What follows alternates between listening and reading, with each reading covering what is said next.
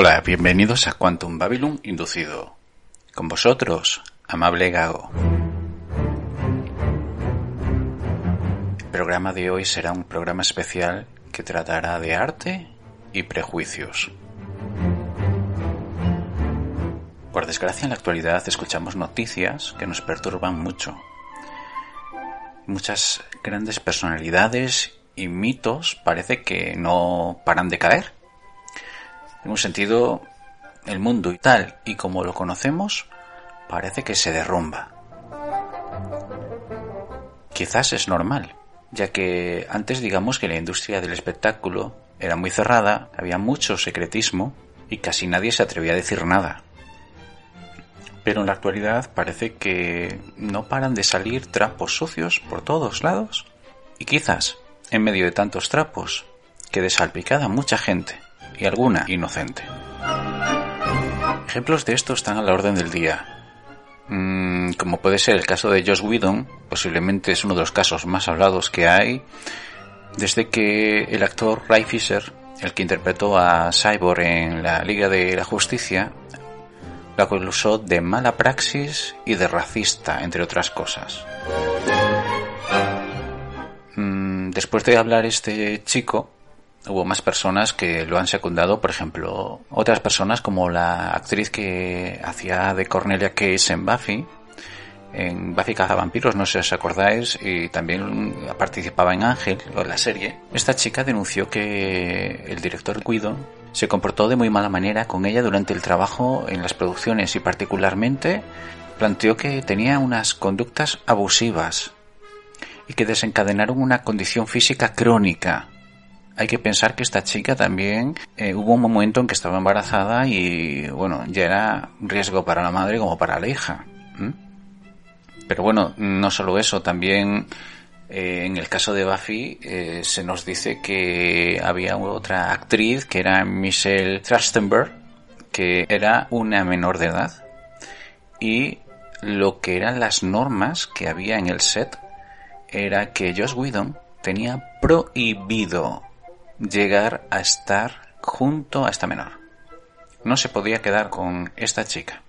Mismo Gal Gadot, la actriz de Wonder Woman, dice que recibió amenazas diciendo que eh, si no hacía lo que él le pedía, pues iba a arruinar su carrera y no solo la de ella, sino también la de la directora que estaba con ella en Wonder Woman. Otro ejemplo distinto sería el del tenor Placido Domingo, que fue acusado de abuso sexual. En principio, este famoso tenor lo interpretó como que quizás eran diferencias culturales y al ser latino, pues bueno. Pero tras varios meses de reflexión, Plácido Domingo tuvo que pedir perdón por el dolor causado a todas las mujeres que lo acusaron de abuso sexual. Kevin Spacing es otro caso, podríamos decir que también fue denunciado por una persona que dijo que cuando tenía 14 años Kevin Spacing intentó o hizo algo indecoroso con él. Eh, Kevin Spacing dice que bueno, que él no se acuerda de nada, pero es cierto que él había visitado la fiesta donde dice que el menor estaba y que él estaba totalmente ido de, a saber que le había tomado y que bueno, que si hizo algo, pues pedía perdón, pero es que no se acordaba. Y pero, ojo, que él pedía perdón por sus hechos porque consideraba que estaba mal hecho eso. Si es que ocurrió y no lo ponía en duda, porque no se acordaba de nada.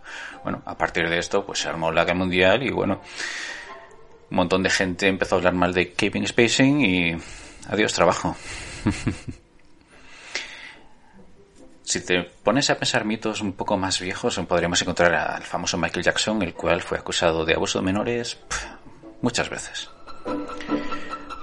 O un poco más atrás, en la película El último tango en París, se nos dice que Bernardo Bertolucci, junto con Marlon Brando, engañaron a una actriz llamada Maria Snyder y en una de sus secuencias la violaron. Esto vemos que muchos de la gente que admiramos tienen un lado oscuro. Y quizás nos guste o no, sí que deberían de ser denunciados ante la justicia para que éste hiciera su trabajo. Pero el fenómeno fan es un viento impetuoso. Siempre se mueve más o menos fuerte y a veces hasta en muchas direcciones. Hay quien niega los hechos, hay quien los admite, hay quien los admite y se cabrea. Mismo hay quien, a la vista de los hechos, parece que se echa a un lado y renuncia a todo. Ya por no hablar de aquellos que se crean como antifanes. O sea, alguien que ya no es que deje de quererte, sino que hace campaña en contra y critica todo, lo bueno o lo malo que hayas hecho. Todo. En cualquier empresa moderna, este tipo de hechos deben ser denunciados a tu superior de la empresa, claro, y luego a la policía y a los juzgados. De esta forma, por un lado, ayudas a las empresas a tomar medidas disciplinarias y creas un mejor ambiente laboral, y luego, por otro lado, ante la policía y los juzgados, para que esta persona, si es verdad que es como tú dices que es, y lo es, sea rehabilitada mediante un castigo correspondiente y si puede ser reconducida para convertirlo en un buen ciudadano, ¿por qué no? En este aspecto hay una película que recomiendo. Se titula Bombshell. Es del año 2019. Allí hay gente muy buena, entre ellas Nicole Kidman. ¿Vale? En ella se encuentra como unas mujeres denuncian y llevaron a juicio a un dirigente de la Fox llamado Roger Alice por abuso sexual. Ojo, y ganaron. ¿eh? Lo que me muestra de esa historia es que las mujeres no usaron Twitter, no usaron Facebook, ni la plataforma que fuese. No, ellas fueron al juzgado y lo ganaron. ¿Por qué? Porque tenían pruebas, primero, y segundo, porque verdaderamente buscaban justicia. Pero ¿por qué mucha gente no acude a la justicia? ¿Por miedo? Nah, por miedo no puede ser. Si lo denuncias en los medios de comunicación, no puedes tener miedo. ¿Por no tener pruebas? Bueno, eso es más lógico. Si no tienes pruebas, quizás podría ser que intentes crear como una plataforma para reunir personas que quieran denunciar o que te quieran apoyar y de esta forma podría ser que mm, entre todos se pudiese ir a juicio. Eso mm, en sí no es malo, depende cómo se enfoque. ¿Mm? Pero si el final es nada más que tirarle a otro porquería en la cara, ahí ten cuidado, porque entonces ya no es justicia lo que quieres ciertos casos el abuso de menores es más complicado porque ya depende de los padres o los titulares legales que tienen que denunciar. En los casos de Michael Jackson, los padres, que yo sepa, nunca llegaron a ir a juicio. Miraron el dinero, lo comprobaron y miraron a otro lado. Si excusas puede haber muchas, no lo niego. Pero los hechos son que Michael Jackson, a juicio, por abusos, nunca. También es cierto que muchos adultos quizás no conocían lo que pasaba con sus niños. Eso no habla muy bien de sus padres. Claro, por otro lado, muchos niños no pudieron denunciar y pudieron hablar cuando tenían mayoría de edad. Pero denuncian a Michael Jackson, no denuncian a sus padres, lo cual también es sorprendente, ¿no? Por eso yo creo que por lo menos en el caso de Michael Jackson lo mejor que hubiese sido para todos es que hubiese una sentencia.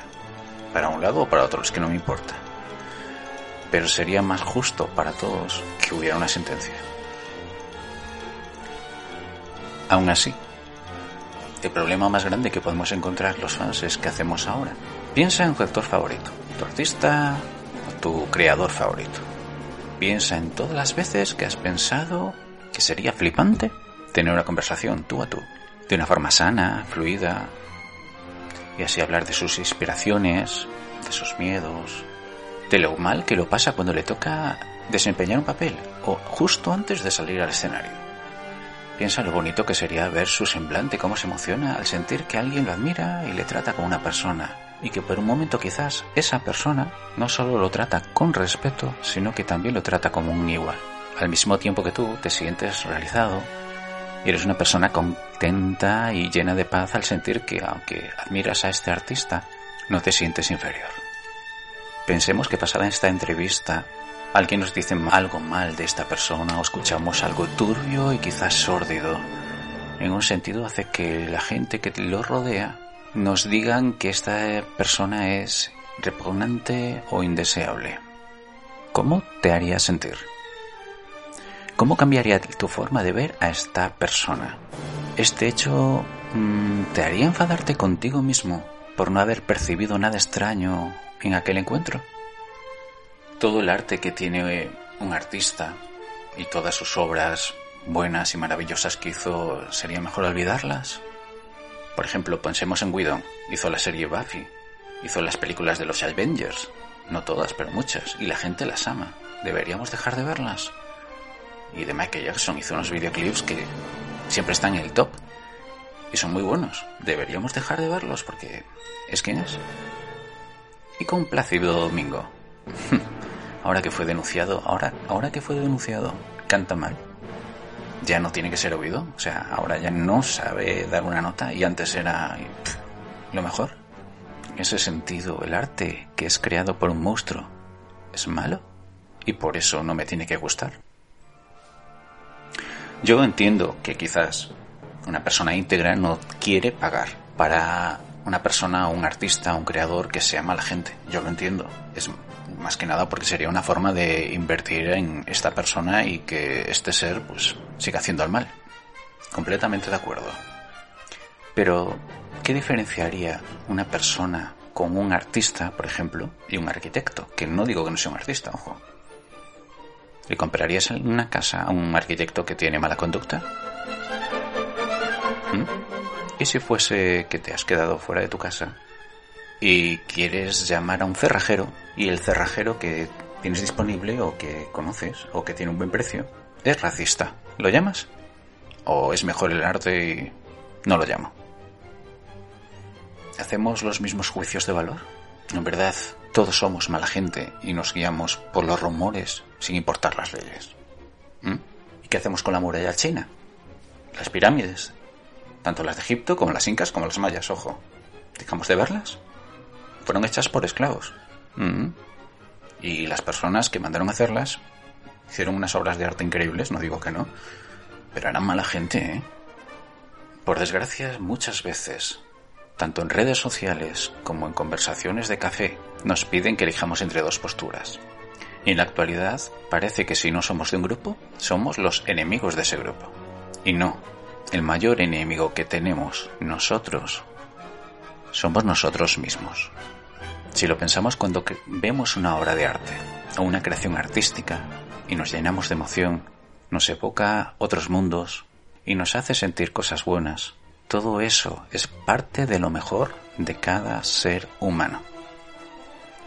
En un sentido es un signo de esperanza, ya que por muy mala gente que sea una persona, en su interior hay cosas buenas y estas cosas buenas nos invitan a pensar que esta persona, por muy mala que sea, por muchos errores que tenga, es una persona que puede ser rehabilitada. Pues hasta aquí el programa de hoy. Espero que os guste este podcast reflexivo y espero que nos anime a ver el arte como arte y a los corruptos como lo que son. Gente que necesita rehabilitarse, aunque sea en la cárcel. Pues hasta aquí el programa de hoy. Nos vemos pronto aquí con vosotros en Quantum Babylon Inducido.